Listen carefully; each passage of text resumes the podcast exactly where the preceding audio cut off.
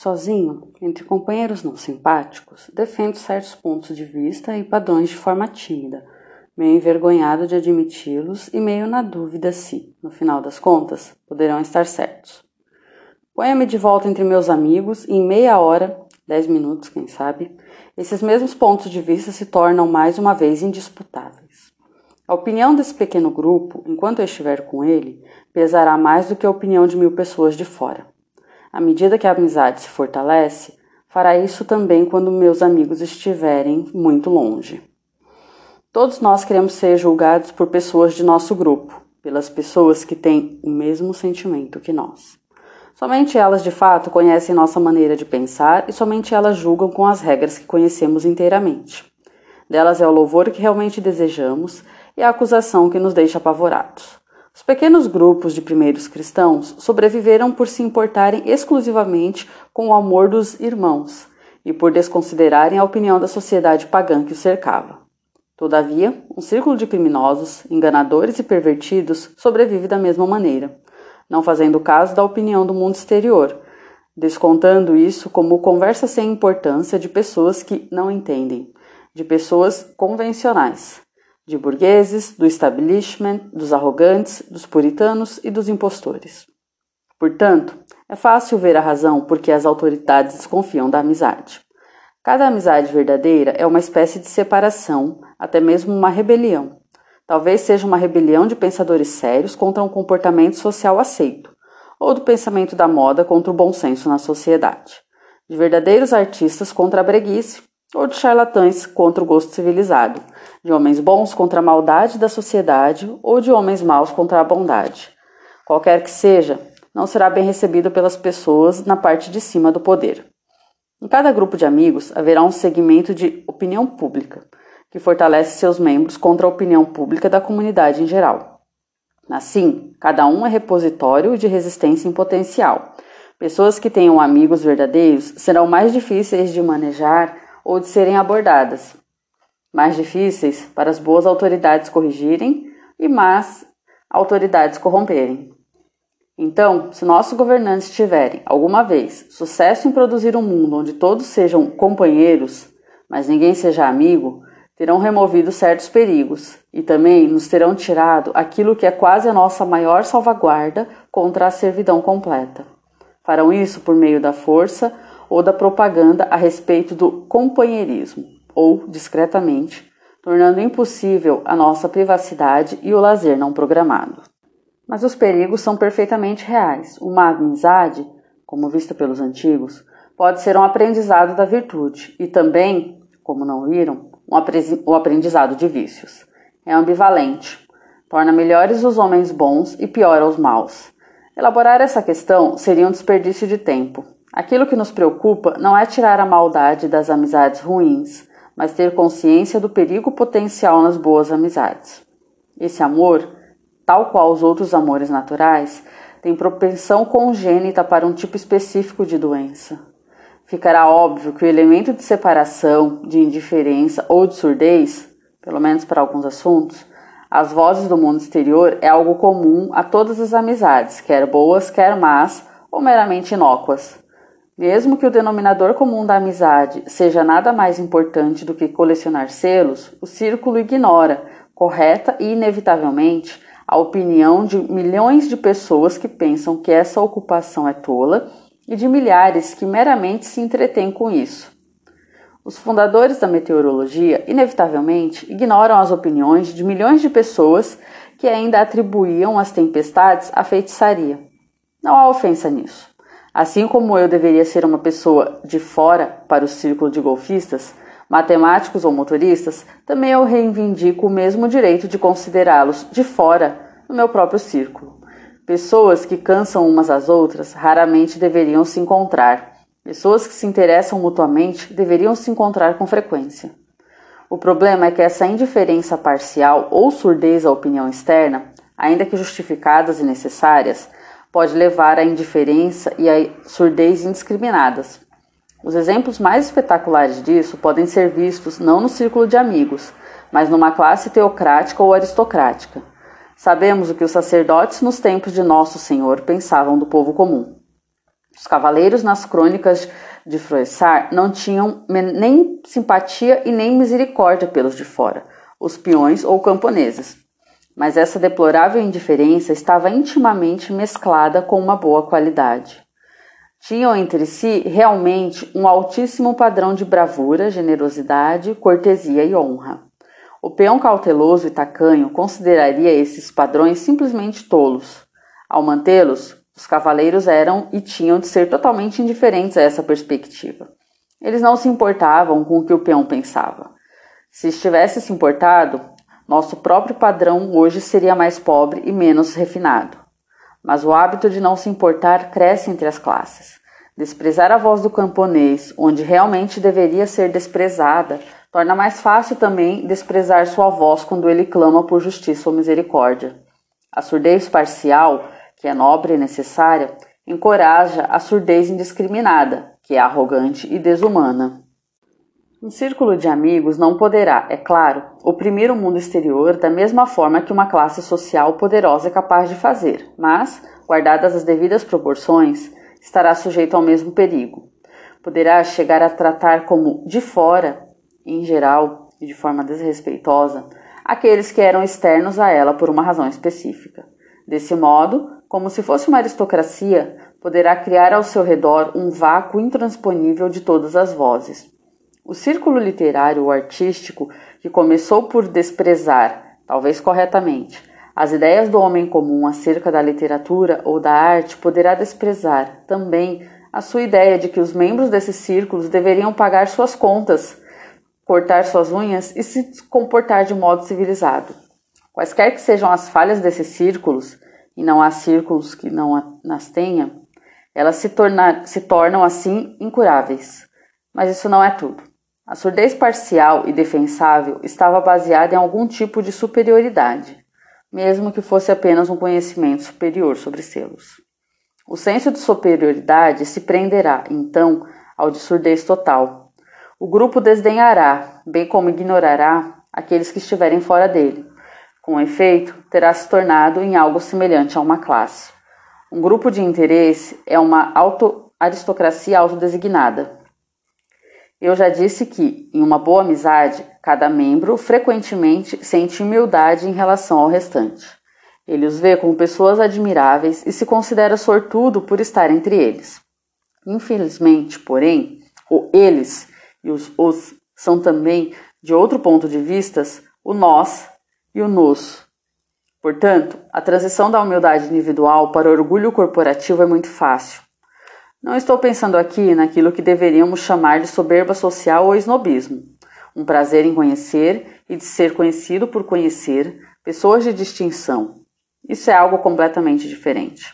O snob deseja se reunir a algum grupo porque esse grupo é considerado elite. Amigos correm o risco de se considerarem elite por já estarem unidos ao grupo. Por causa delas próprias, buscamos pessoas que tenham o mesmo sentimento que nós e, então, ficamos surpreendidos de forma alarmada ou prazerosa por causa do sentimento de nos tornarmos uma aristocracia. Não que tenhamos denominado assim o grupo. Cada leitor que já conhece a amizade provavelmente se sentirá inclinado a negar veementemente que alguma vez seu próprio círculo tenha sido culpado de um absurdo como esse. Compartilhe o mesmo sentimento. No entanto, nesses assuntos, é melhor não começar por nós mesmos. Qualquer que seja nosso caso, penso que todos reconhecemos alguma tendência desse tipo nos círculos nos quais somos de fora. Certa vez, eu participava de um tipo de conferência na qual, na qual dois clérigos, obviamente amigos chegados, começaram a falar sobre energias criadas além de Deus. Perguntei como poderiam existir quaisquer coisas incriadas, exceto Deus, se o credo estava correto em chamá-lo de Criador de todas as coisas visíveis e invisíveis. Sua resposta foi um olhar para o outro e rir. Não fiquei incomodado com o riso deles, mas eu queria uma resposta em palavras também. Não era nada como um riso de desdém ou desagradável. Manifestava aquilo que os americanos expressariam dizendo: Ah, que bonitinho. Era como o riso de adultos bem-humorados, como uma criança impertinente faz uma pergunta que não se deve. Você dificilmente veria como algo ofensivo, mas claramente notaria que o riso transmitia a impressão de que estavam conscientes de viver habitualmente numa dimensão mais elevada do resto, algo como cavaleiros entre peões ou adultos entre crianças. É bem possível que tivessem uma resposta à minha pergunta, mas sabiam que eu era muito ignorante para compreendê-la. Se tivessem dito algo como receio que a explicação tomaria muito tempo, eu não atribuiria a eles a soberba da amizade. O olhar e a risada são a questão real, a materialização audível e visível de uma superioridade corporativa tida como dada e sem ocultação. A quase completa atitude inofensiva, a ausência de qualquer desejo aparente de ferir ou exultar, eram jovens adultos simpáticos. Realmente sublinham a atitude nobre. Aqui se expressava um sentimento de superioridade tão seguro que poderia até ser tolerante, civilizado e não enfático. Esse senso de superioridade corporativa nem sempre é nobre, isto é, tranquilo e tolerante. Poderá ser titânico, impaciente, militante e ressentido. Numa outra ocasião, quando falei para uma associação de estudantes universitários e houve um debate muito apropriado, depois da apresentação de minha palestra, um jovem com uma expressão facial tão tensa quanto a um de um roedor me distratou de tal maneira que tive de dizer: Senhor, nos últimos cinco minutos, sem usar a palavra, o senhor me chamou de mentiroso duas vezes. Se não puder discutir uma questão debatível sem esse tipo de atitude, devo interromper o debate. Esperava dele uma de duas atitudes: ficar bravo e redobrar os insultos, ou então ficar corado e pedir desculpas. O surpreendente é que ele não fez nenhuma delas. Não houve mais nenhuma perturbação adicionada à sua habitual expressão facial doentia. Ele não repetiu a acusação de mentira, mas, à exceção disso, continuou do jeito que se comportava antes. Alguém estava indo contra uma cortina de ferro. Ele estava precavido contra o risco de qualquer relação rigorosamente pessoal, quer amistosa, quer hostil, com uma pessoa como eu. Por trás disso, é quase certo, existe um círculo do tipo titânico, de autonomeados cavaleiros templários, perpetuamente armados para defender seu ídolo, Baphomet. Nós, que somos eles, nesse caso, não existimos como pessoas de forma nenhuma. Somos amostras, amostras de vários grupos etários, tipos, opiniões ou interesses a serem exterminadas. Sem poder usar nenhum tipo de arma, usam outro de maneira completamente despojada. Não estão se encontrando conosco de modo algum no sentido humano normal. Estão simplesmente fazendo o seu trabalho, fumegar, Ouvi alguém usando essa imagem, inseticida. Meus dois simpáticos jovens clérigos e o meu não tão simpático roedor estavam numa dimensão intelectual elevada. Assim também estavam aquele que, nos tempos do rei Edward, alcançaram a sublime estupidez de se autodenominarem as almas. Entretanto, o mesmo sentimento de superioridade corporativa poderá possuir um grupo de amigos muito mais comum isso será ostensivamente publicado da maneira mais grosseira possível. Todos já vimos isso acontecer quando os veteranos da escola falam na presença de um novo estudante ou quando dois soldados regulares do exército conversam diante de um soldado temporário convocado para o serviço militar. Algumas vezes, dois amigos muito grosseiros falam bem alto para impressionar estranhos num bar ou num vagão de trem. Essas pessoas conversam de forma muito particular e esotérica, com o propósito de serem ouvidos pelos outros. Todos que não fazem parte do círculo precisam saber que não estão nele. Na verdade, a amizade poderá ser sobre quase nada, exceto o fato que ela exclui. Ao falar com os de fora, cada membro do grupo tem prazer em mencionar os outros pelos seus primeiros nomes ou apelidos, porque os de fora não saberiam de quem ele falava. O homem que conheci certa vez era ainda mais sutil. Ele simplesmente se referia a seus amigos como se nós todos os conhecêssemos. Certamente precisávamos conhecê-los. Como Richard Button me disse uma vez, ele diria: éramos todos muito jovens. Nunca ousávamos admitir que não tínhamos ouvido sobre Richard Button. Parecia tão óbvio julgar que o nome era conhecido por aqueles que tinham alguma reputação não o conhecer fazia de nós desconhecidos. Somente muito tempo depois descobrimos que ninguém mais tinha ouvido falar dele. De fato, eu agora suspeito que alguns desses Richard Buttons, Hezekiah Crowes e Eleanor Forrest eram tão reais quanto imaginários o Sr. Harris. Mas por mais ou menos um ano estivemos completamente impressionados. Dessa forma, podemos detectar o orgulho da amizade em muitos círculos de amigos, seja ela nobre, titânica ou meramente vulgar. Seria precipitado presumir que nosso próprio grupo esteja isento desse perigo, pois, é claro, seria de se esperar que nós mesmos demorássemos a reconhecer o perigo.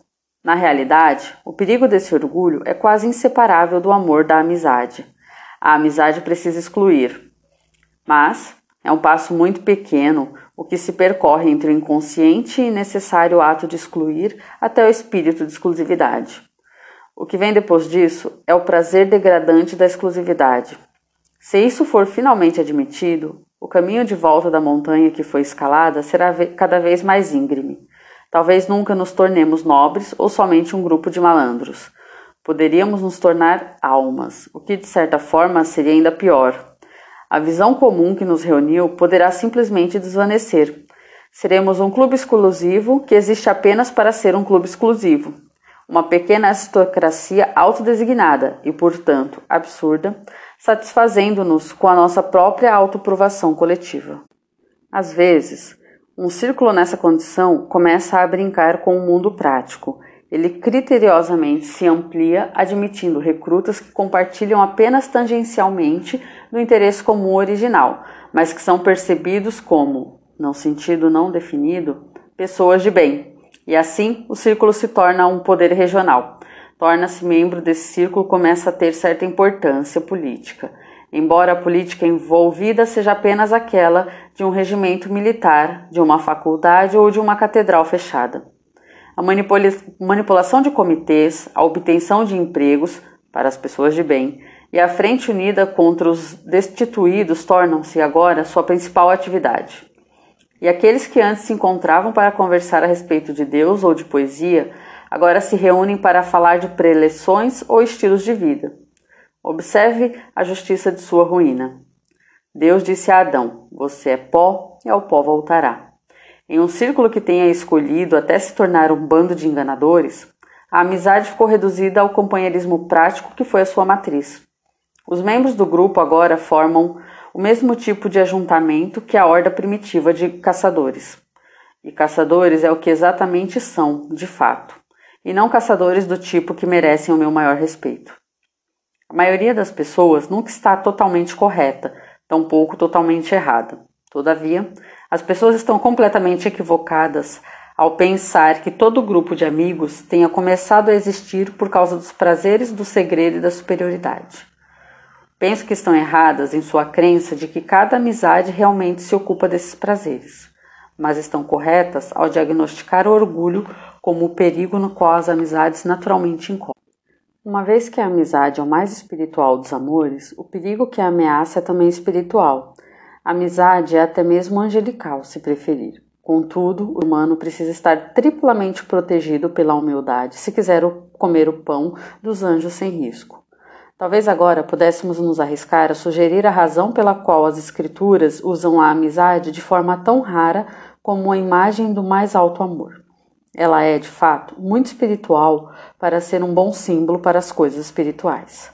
Aquilo que é superior não existe sem o que é inferior. Assim, Deus pode representar a si para nós de maneira segura como pai e noivo, pois somente um louco pensaria que ele é fisicamente nosso mestre ou que seu casamento com a igreja seja mais do que místico. Mas, se a amizade for usada para esse propósito, poderíamos confundir o símbolo com a coisa simbolizada. O perigo inerente nisso seria bem grave. Poderíamos ser encorajados ainda a confundir aquela proximidade, por semelhança, com a vida celestial que a amizade certamente apresenta com uma proximidade de abordagem. Assim, a amizade, como os outros amores naturais, é incapaz de salvar-se. Na realidade, por ser espiritual e, portanto, enfrentar um inimigo mais sutil, ela deve, com ainda maior intensidade do que eles, invocar a proteção divina caso espere se manter pura. Considere como é estreito o seu verdadeiro caminho. Não deveria se tornar aquilo que as pessoas chamam de uma sociedade de admiração mútua.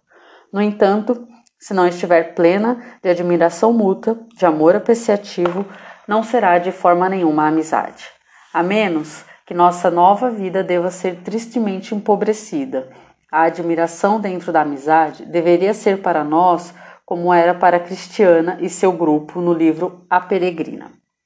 Parecia que cada uma infundia medo à outra, porque não podia ver em si mesma a glória que resplandecia na outra. Portanto, começavam a considerar-se uma inferior à outra. Tu és mais formosa que eu, dizia uma. Tu és mais bela que eu, respondia a outra. De certa forma, no longo prazo existe somente um caminho no qual podemos provar essa sublime experiência com segurança. E Bunyan indicou isso na mesma passagem. Foi na casa do intérprete. Depois de banhadas e recém-vestidas com trajes brancos, que as mulheres viram umas às outras nessa luz. Se lembrarmos do banho e do vestir, estaremos seguros. E quanto mais elevado for o denominador comum da amizade, a lembrança se tornará ainda mais necessária, sobretudo numa amizade explicitamente religiosa. Esquecer disso é fatal pois parecerá a nós, os quatro ou cinco, que ascendemos acima do restante da humanidade por nossos poderes inerentes. Afinal, escolhemos uns aos outros, a perspicácia de um encontrando a beleza interior dos outros, a semelhança entre todos, uma fidalguia voluntária. Os outros amores não dão espaço à mesma ilusão. A afeição, obviamente, exige uma afinidade, ou, pelo menos, proximidades que jamais dependem da nossa escolha. E quanto ao Eros, a metade das canções de amor e dos poemas românticos no mundo lhe dirá que a amada é o seu destino inevitável, não mais uma escolha do que um relâmpago, pois não está em seu poder amar ou odiar. Está na flecha do cupido, no DNA, em tudo menos em nós mesmos.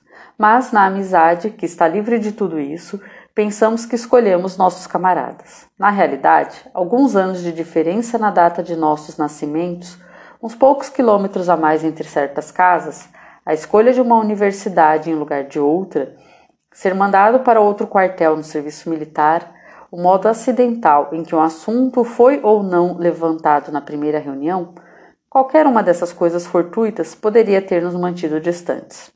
Mas, para um cristão não existem coincidências. Um mestre de cerimônias secreto está a trabalhar.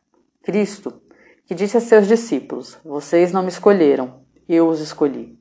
Pode verdadeiramente dizer a cada grupo de amigos cristãos: Vocês não escolheram uns aos outros, eu escolhi vocês uns para os outros. A amizade não é uma recompensa para o nosso discernimento em bom gosto em achar um ao outro.